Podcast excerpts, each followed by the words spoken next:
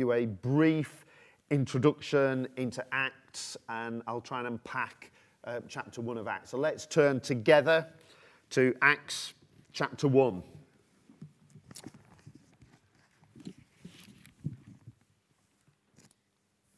In my former book, I'm reading from verse 1, I'm going to read the whole chapter. In my former book, Theophilus, I wrote about all that Jesus began to do and to teach until the day he was taken up to heaven, after giving instructions through the Holy Spirit to the apostles he had chosen. After his suffering, he presented himself to them and gave them many convincing proofs that he was alive. He appeared to them over a period of 40 days and spoke about the kingdom of God. On one occasion, he was eating with them.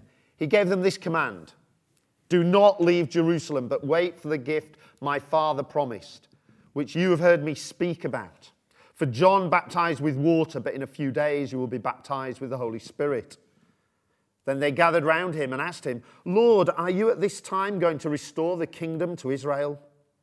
He said to, them, It's not for you to know the times or dates the Father has set by his own authority but you will receive power when the Holy Spirit comes on you. And you will be my witnesses in Jerusalem and in all Judea and Samaria and to the ends of the earth. After he said this, he was taken up before their very eyes, and a cloud hid him from their sight. They were looking intently up into the sky as he was going when suddenly two men dressed in white stood beside them. Men of Galilee, they said, why do you stand here looking into the sky? This same Jesus who has been taken from you into heaven will come back in the same way you have seen him go into heaven. Then the apostles returned to Jerusalem from the hill called the Mount of Olives, a Sabbath day walk from the city. When they arrived, they went upstairs to the room where they were staying. Those present were Peter, John, James, and Andrew, Philip and Thomas, Bartholomew and Matthew, James, son of Alphaeus, and Simon the Zealot and Judas, son of James. They all joined together constantly in prayer, along with the women and Mary, the mother of Jesus, and with his brothers. In those days, Peter stood up among the believers, a group numbering about 120, and said, Brothers and sisters, the scripture had to be fulfilled in which the Holy Spirit spoke long ago through David concerning Judas, who served as guide for those who arrested Jesus. He was one of our number and shared in our ministry. With the payment he received for his wickedness, Judas bought a field. There he fell headlong. His body burst open, and all his intestines spilled out. Everyone in Jerusalem heard about this. So they called that field in their language Akeldama, that is, field of blood. For Peter said, It is written in the book of Psalms, May his place be deserted, let there be no one to dwell in it. And may another take his place of leadership. Therefore, it is necessary to choose one of the men who have been with us the whole time the Lord Jesus was living amongst us, beginning from John's baptism to the time when Jesus was taken up from us. For one of these must become a witness with us of his resurrection. So they nominated two men, Joseph, called Barsabbas, also known as Justus, and Matthias. Then they prayed. Lord, you know everyone's heart. Show us which of these two you have chosen to take over this apostolic ministry, which Judas left to go where he belongs. Then they cast lots, and the lot fell to Matthias, so he was added to the 11 apostles. Let me pray. Lord, we thank you for your word. And Lord, I thank you for the time that you've given me to prepare this morning. Lord, I thank you for the guide and the lead of your Holy Spirit. And may whatever I speak this morning be your words. I pray this in your powerful name. Amen.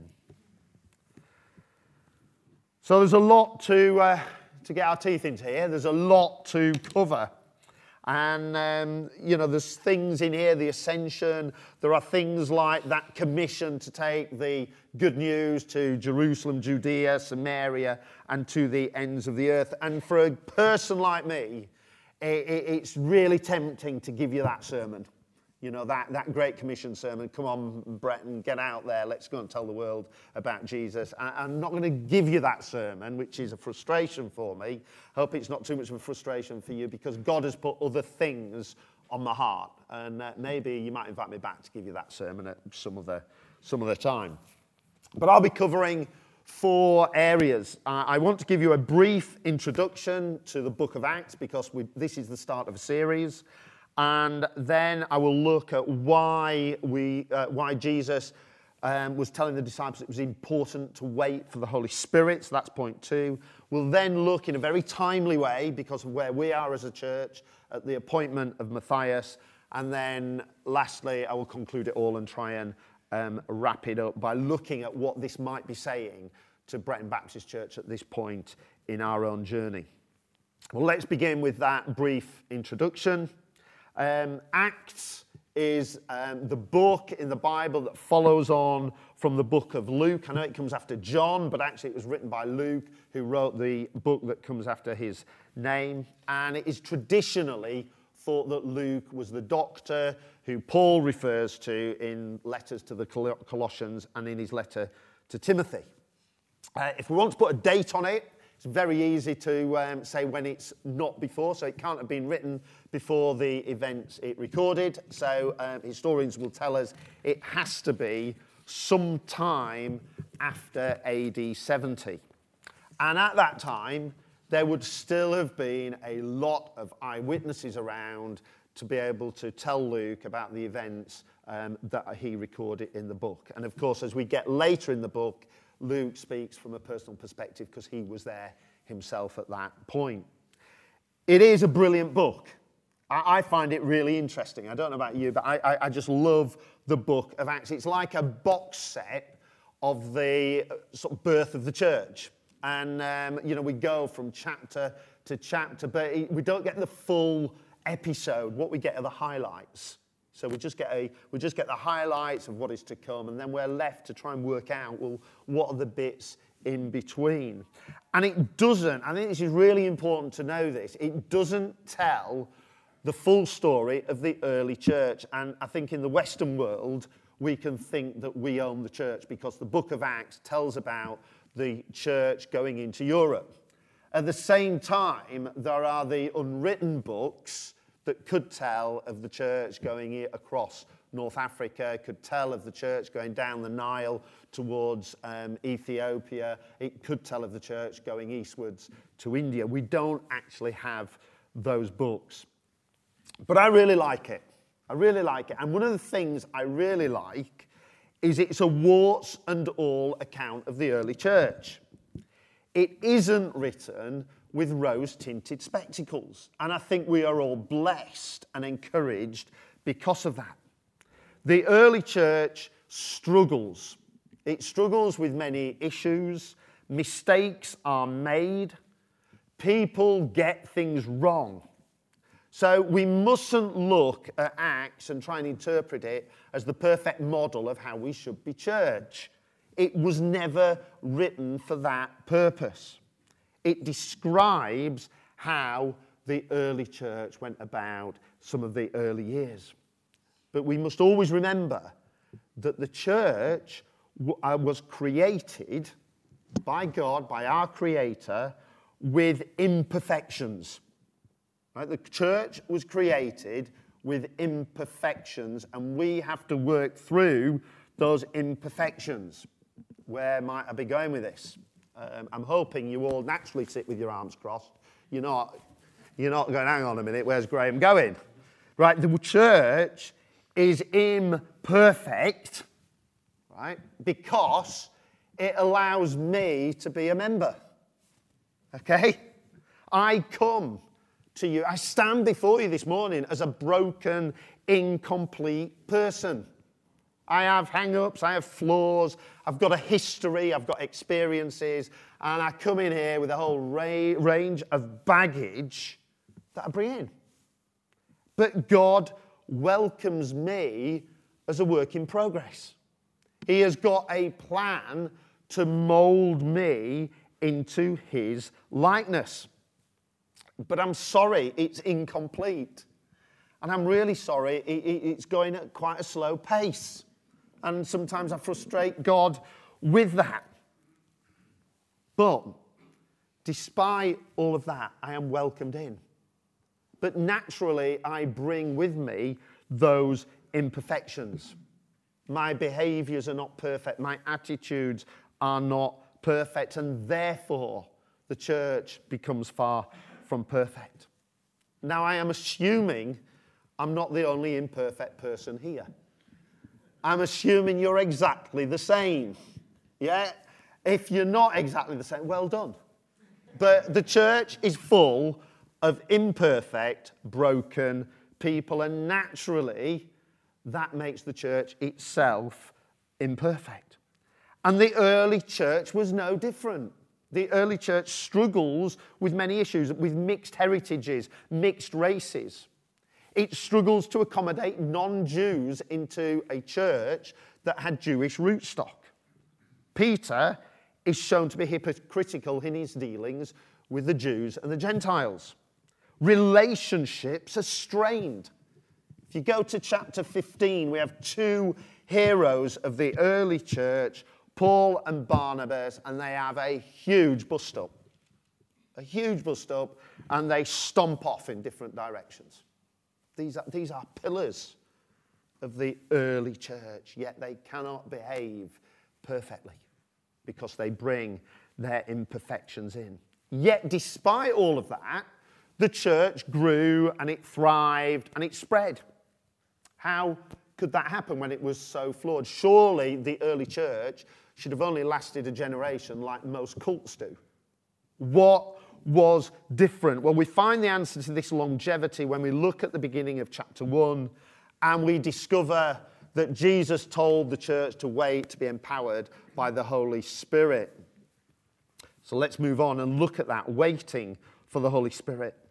Jesus talked of the Holy Spirit constantly, regularly in his ministry. This isn't the first time that Jesus spoke about the Holy Spirit. If we look in John's Gospel, John 14, 16 to 17, Jesus says, I will ask the Father, and he will give you another advocate to help you and be with you forever the Spirit of truth.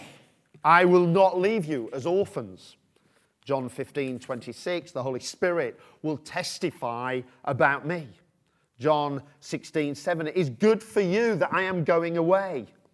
Unless I go away, the Holy Spirit will not come to you. The Spirit will lead and guide you in all truth. Acts chapter 1, the words I've just read, records a final instruction from Jesus. Let me quote it is verse, verse 4 Wait for the gift my Father promised, which you have heard me speak about. For John baptized with water, but in a few days you will be baptized by the Holy Spirit. The Holy Spirit is what enables the church to survive and thrive despite all its flaws. And the disciples are told to wait for a fresh outpouring of the Holy Spirit. And that will be talked about next week when Brian comes to speak to us and he covers chapter 2, including the first Pentecost. You see, without the Holy Spirit, the church is nothing. The church has to rely on flawed people like us.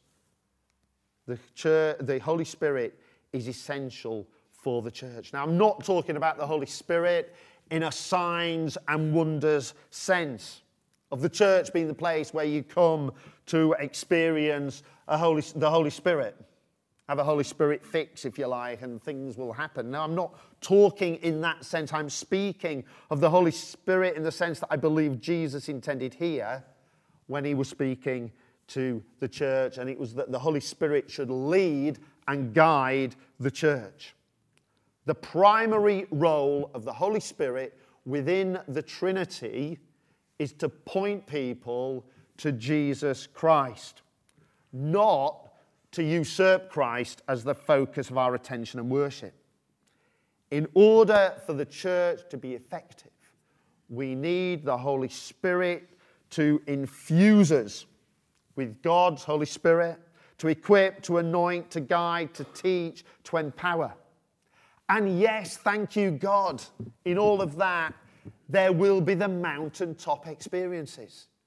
Hopefully, you've experienced those for yourselves. When the Holy Spirit comes in such power and it's tangible, and the Holy Spirit fills people and it fills people to the point of it overflowing. Wonderful. Thank you, God, for those moments. But the Holy Spirit is also required when we are in the dry valley times too. I think, Neil, you described it as horribleness. I like that. I think in your prayers, did you, in all the horribleness? When Neil said that, I thought, brilliant. In fact, I wrote it down. Yeah, horribleness. Yeah. We need the Holy Spirit in the horribleness. Let me tell you about the Holy Spirit at work in a lady I'll, I'll call Brenda. Last October, uh, Brenda's son tragically committed suicide.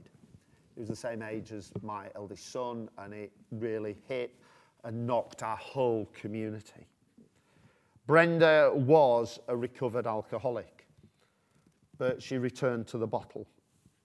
I, I led the funeral for her son and spoke of the hope available to us all in Jesus Christ. After decades of non church attendance, Brenda started to come to church.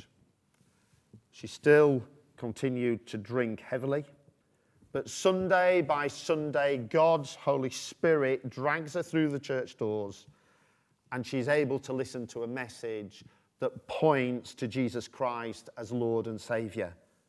A message of hope, a message of grace, a message of love. And week by week, Brenda is surrounded by people who love Jesus, who reflect the love of Jesus into her life. Now you're waiting for the punchline. You know, Brenda's got baptized, she's done this. She, she's not. No. She's not given up drinking. She's not our number one evangelist. It's not happened. She's not yet in that place, but what I can tell you is she is a miraculous work in progress. God's Holy Spirit is working within her to point her towards Jesus. As she wades through the gutter, the horribleness of life, He is there with her, giving hope, shining His light into the darkness and into the alcoholic haze. And I really pray that she's going to accept a leg up from God out of the gutter. But if she doesn't, He promises to walk in the gutter with her as long as she insists on being there. We might never see her get out of that place. But what we do know is that Sunday by Sunday, quietly and without fuss, as she sits in the congregation, there is the life transforming experience of the Holy Spirit at work in her. As God's purposes for her and her life are slowly worked out. And in this church, there will be people in a similar position. People who don't have the, the energy, or they're not in a place where they can raise their hands in worship. They don't have the energy to come to the front and receive prayer. But nevertheless, they are heroes of faith, sustained by the Holy Spirit and God is working his purposes out day by day in their life, giving them hope. In a thriving church, and I believe this is a thriving church, the Holy Spirit must be found in the ordinary as well as the extraordinary. The role of the Holy Spirit is to mold and guide God's imperfect people and God's imperfect church towards Jesus Christ. And the disciples are told to wait for that Holy Spirit. Without it, they were nothing. And next week, we're going to find out what happened. Now, I want to change tack here. I want to now go on. I want to look at the calling of Matthias. The first example we have in the, in the New Testament of a leader being chosen. The disciples meet in constant prayer. I've just been banging on about the Holy Spirit. Let's not forget prayer. You know, they, they, the disciples were meeting in constant prayer and they considered it necessary to replace Judas. And so they set out the criteria by which such a person should be chosen. And, and I've drawn three things out from the words we are given in Acts. Firstly, a man. It's a bit in, um, politically incorrect in these times, but there was, they looked for a man. Jesus and the early church, let me tell you, affirmed the place of women way, way beyond the norm for society at the time. Okay? Jesus was revolutionary in the way he treated women. So we must never look at the, um, at the Bible through the lenses of the 21st century, where we are now. We must look at it through the lens of the first century, and at that time, the way that women were treated and welcomed into the church was revolutionary. Women played an important part in the early church. We read here in this chapter that the women were included with the men in prayer, something that would not have happened in the synagogue. We can note, if we look in uh, John's Gospel, that Jesus first revealed his messiahship to the woman at the well. He'd not done it to anyone yet, and then he meets the woman at the well, explains who he is, and then what does she do? She goes off and tells the whole community about Jesus. He passively, he didn't tell her to do that, but he didn't step in the way. He passively encourages her to go and preach the good news to the whole town. And what happens when the whole town hear the preaching of that woman as she goes and tells them the story about Jesus? They come to faith. They come and see Jesus. She points them to Jesus. Women throughout Acts end up having key leadership roles.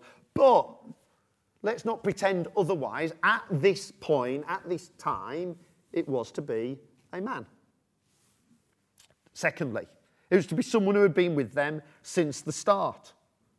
They were looking for someone who had shared the journey, who'd walked with them, someone whose character they knew well and who they could trust and who shared the same values. Thirdly, someone who was a witness to his resurrection. At this early stage, we see the importance of the resurrection as a foundation point of the Christian faith and of the church. And we have two nominations, two men. And the disciples pray and cast lots. Don't you like that? They cast lots. A great deal of prayer and preparation goes into the selection of the candidates. The disciples can't choose between them, they cast lots. Now, they didn't vote. There were 11. Okay? If they voted, someone would have had more votes than the other, wouldn't they? They couldn't decide. They just cast lots. God, help us to choose who it is. We've got two great candidates. We can't choose between them. Um, but that isn't then the model that's followed on. Chapter 6, they're selecting deacons in the early church and they choose a different way of doing, of doing that. So let me conclude. Let me conclude by looking at what are the implications of all of this, chapter 1, for us here at Bretton Baptist Church. Well, the wonderful and amazing thing about the book of Acts is it has no ending. It continues to this very day. The commission for the church to be a transforming presence in the world, to take the good news to the ends of the earth, has been handed down. It's gone from generation to generation, down through the centuries. That baton has been passed on. Each generation is required to present the gospel in a relevant way into the society at the time. We live in different times to the 1950s now. We're living in the 2019, different times to the 17th century, 15th, whatever. And we are required to present that gospel each generation in a relevant way so that people may be pointed to Jesus Christ. And that baton, as it goes down the generation, now rests with us. And we are required to work out for ourselves, under the guidance of the Holy Spirit, infused with prayer, how we are to be a relevant church in Peterborough in 2019 and the years ahead, playing our part in God's mission project to make his kingdom come on earth as it is in heaven. And it's not easy. It's not easy because we still have that age old problem. We remain a flawed church full of flawed people. But thankfully, the church does not depend solely on us. It is a marriage between us and God. We are the living stones of the spiritual building. Christ is the bedrock, the foundation, the cornerstone, the capstone. The Holy Spirit is the mortar that holds the whole thing together, and the furnishings include prayer, worship, and of course, God's holy word. And together, this amazing spiritual organization is God's chosen vehicle to transform the world for his purposes. And each church is commissioned to play its part, including this church. We look at the news and we know we live in rapidly changing times. Nothing is certain, everything seems to be changing. From the media, it is hard to discern what is fake and what is true. But not only is society changing, I sense that this church is in changing times too. Possibly we too are at a generational baton change point. And that is exciting. God will be opening new opportunities all the time. New opportunities to be relevant to our community and our city. New opportunities to be the counterbalance to all the rubbish that the world throws about. Equipped and empowered by the Holy Spirit, with a God given mandate to speak into people's lives in a relevant way, pointing to Jesus Christ, the way, the truth, and the life, the same yesterday, today, and forever, the living hope for a lost and broken world. That is our task to be the counterbalance that points to Jesus. And my challenge to you this morning is let's continue with all our strength, with the giftings of the Holy Spirit, to continue to do that and to go out and do that. I have a few more words to say, and I'm going to just ask that the recording is stopped at this point.